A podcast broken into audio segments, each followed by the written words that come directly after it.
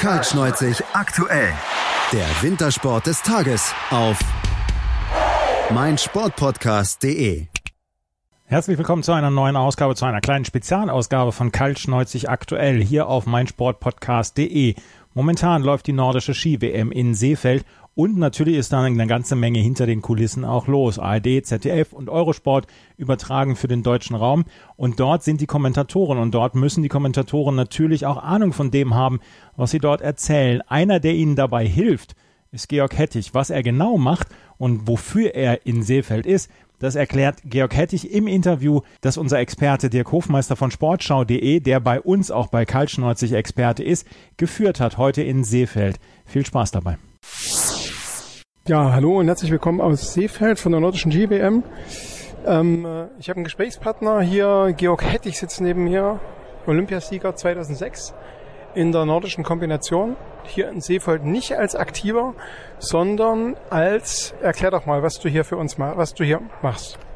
Ähm, also ich bin als Fachberater, nennt sich das. Ich sitze neben Kommentator ähm, Kommentator ist der, der beim Springen und beim Langlaufen den, den Wettkampf kommentiert, also nicht vor der Kamera steht, sondern den, den Sport kommentiert.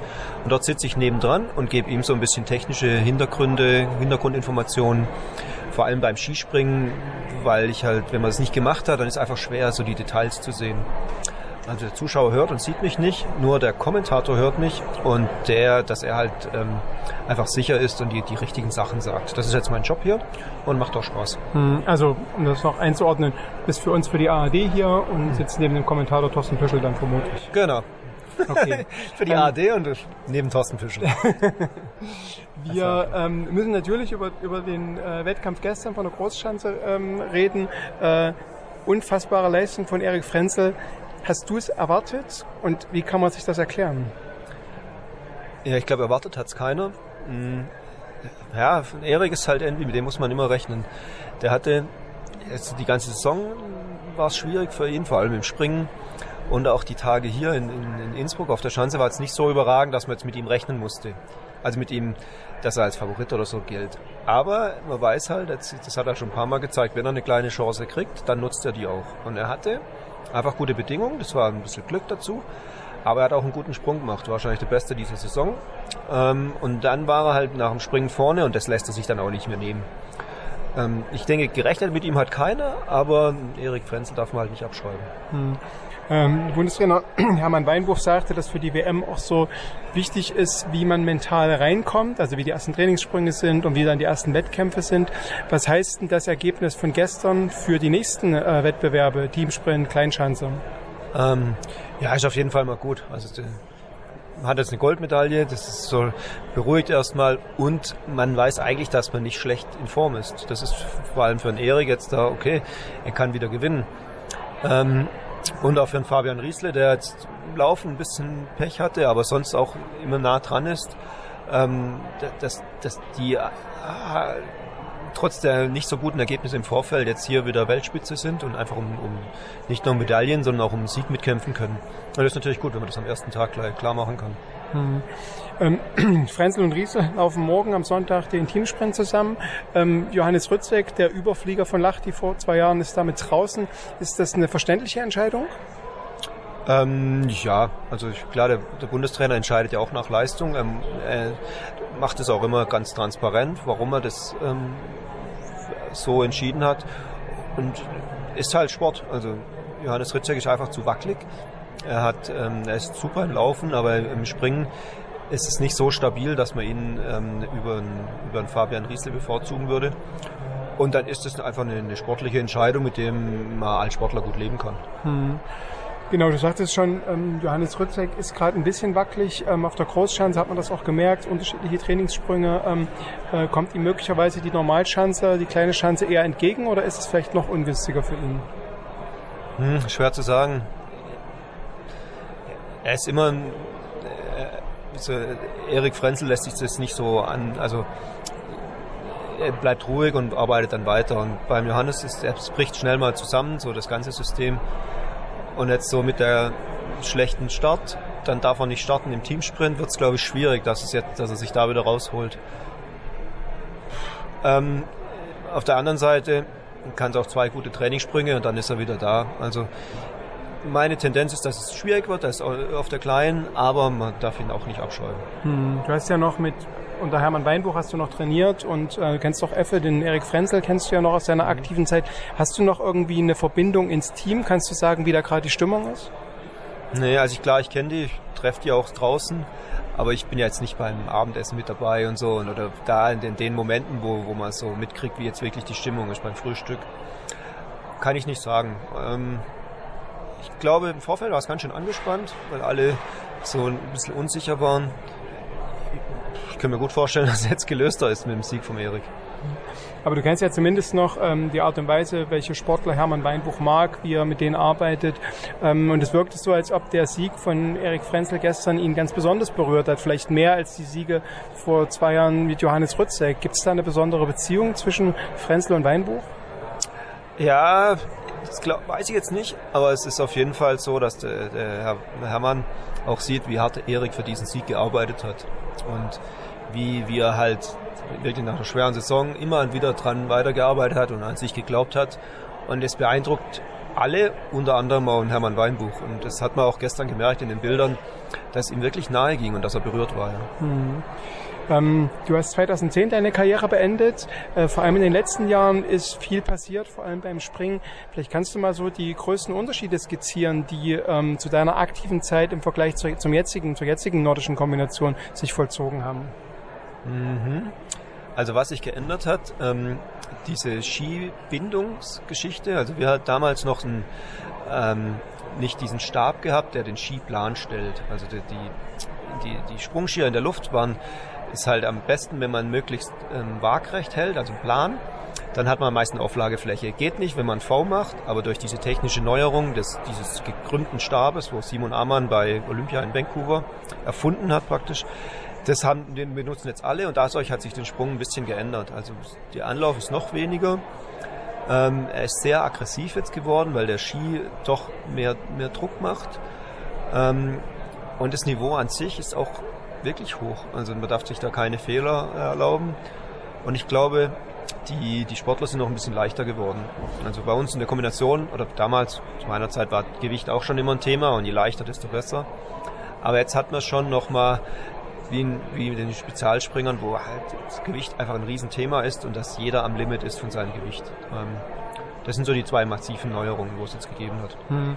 Man hat so den Eindruck, dass ähm, das Springen immer deutlich wichtiger wird, dass die ähm, Kombinierer mehr Zeit im, beim Springen verbringen, fast beim mhm. Training als beim Laufen ähm, und sich dadurch so ein bisschen in eine, in eine Verlagerung hin zum Springen. Also man muss sich mehr aufs Springen konzentrieren, um nicht so viel ähm, Zeit zu verlieren. Ist das eine richtige Einschätzung oder ist äh, ja habe ich das Laufen einfach nicht richtig im Blick?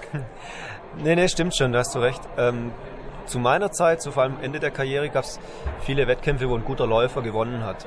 Und jetzt die letzten zwei, drei Jahre war so eine Tendenz, gerade durch einen Jan Magnus Rieber, durch einen, durch einen Seidel, Real jetzt, dass das Sprungniveau so hoch geworden ist, dass wenn man nicht wirklich ein guter Springer ist, halt so weit weg ist ähm, und dann auch keine Chance mehr hat im Laufen. Also der Anlauf ist weniger, und die guten Läufer kommen dann, oder die mittelmäßigen Springer, guten Läufer, die kommen dann nicht mehr so nahe dran an die guten Springer. Das war zu meiner Zeit noch ein bisschen anders. Und da hatten auch alle dann darauf reagiert und haben gesagt, okay, wir müssen auch im Springen mit dabei sein, sonst haben wir gar keine Chance.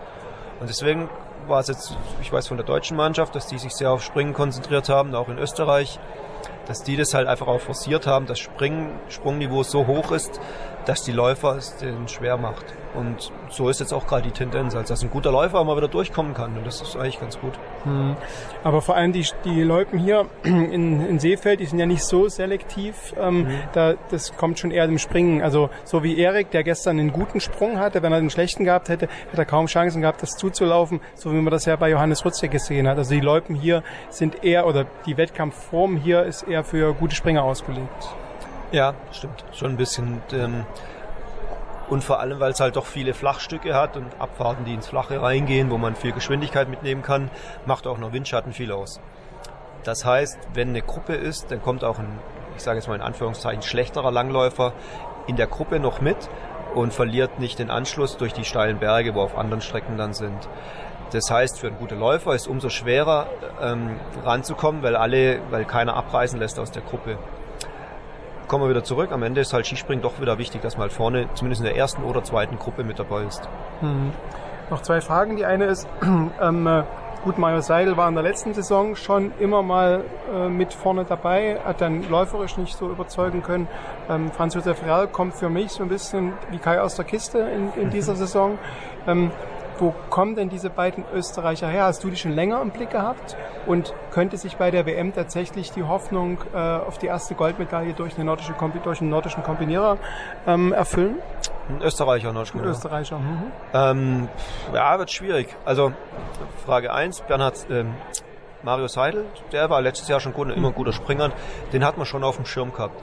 Ähm, Franz Josef Röhrl nicht so. Also er kam jetzt wirklich dieses Jahr, hat sehr aggressiven Sprungstil hat auch diesen Ski, wo ich jetzt gesagt habe, sehr plan und dadurch kommt er auch durch und läuft halt auch gut. Also der kommt jetzt schon wie Kai aus der Kiste.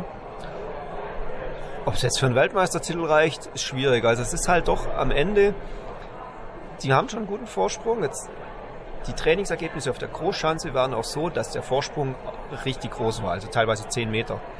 Dann hätte es vielleicht gereicht. Aber wenn halt ein Erik Frenzel oder ein Fabian Riesle auf drei, vier Meter ranspringt, dann reicht es halt nicht.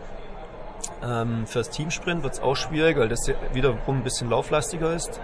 Einzelkleine, ich glaub, also es wird schwierig, weil man, ich kann mir nicht vorstellen, dass ein Springer von vorne weg alleine durchkommt, sondern es wird dann immer eine Gruppe geben und dann ist Zielsport entscheidend. Und da sind, sehe ich jetzt noch keinen, der einen Zielsport gewinnen kann aus Österreich. Mhm. Dann ähm, die letzte Frage. Ähm, wir haben jetzt nächste, nächstes, nächste Woche noch zwei Entscheidungen von der Normalschanze. Also guten Morgen die Teamsprint, dann zwei, zwei Entscheidungen von der Normalschanze.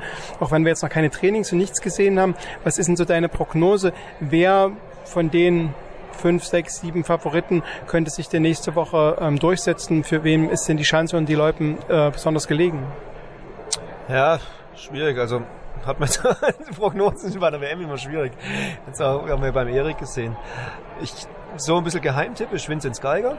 Der ist unter Wert geschlagen worden auf der Großen, äh, war ein bisschen krank. Ich glaube, der kann nächste Woche wieder einen, einen guten Wettkampf machen.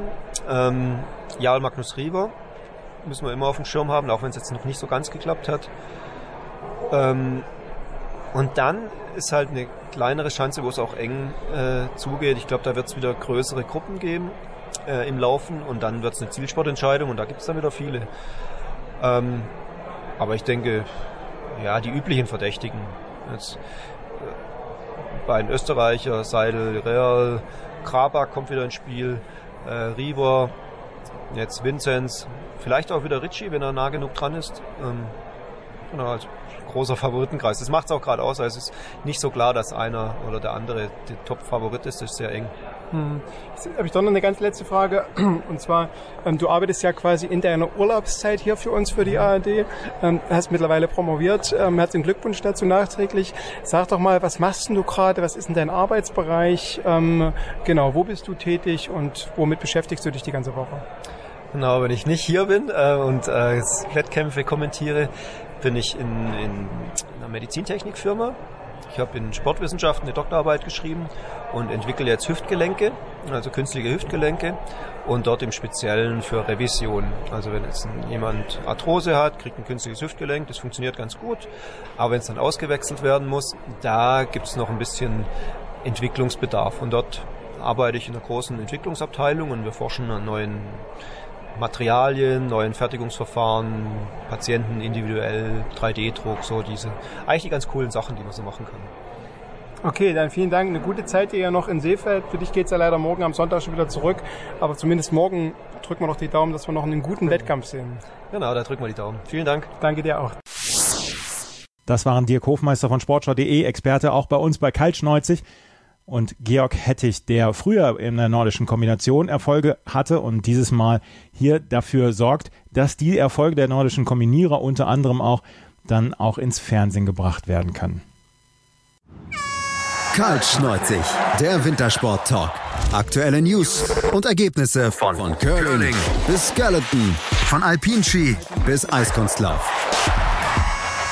Kaltschneuzig auf meinsportpodcast.de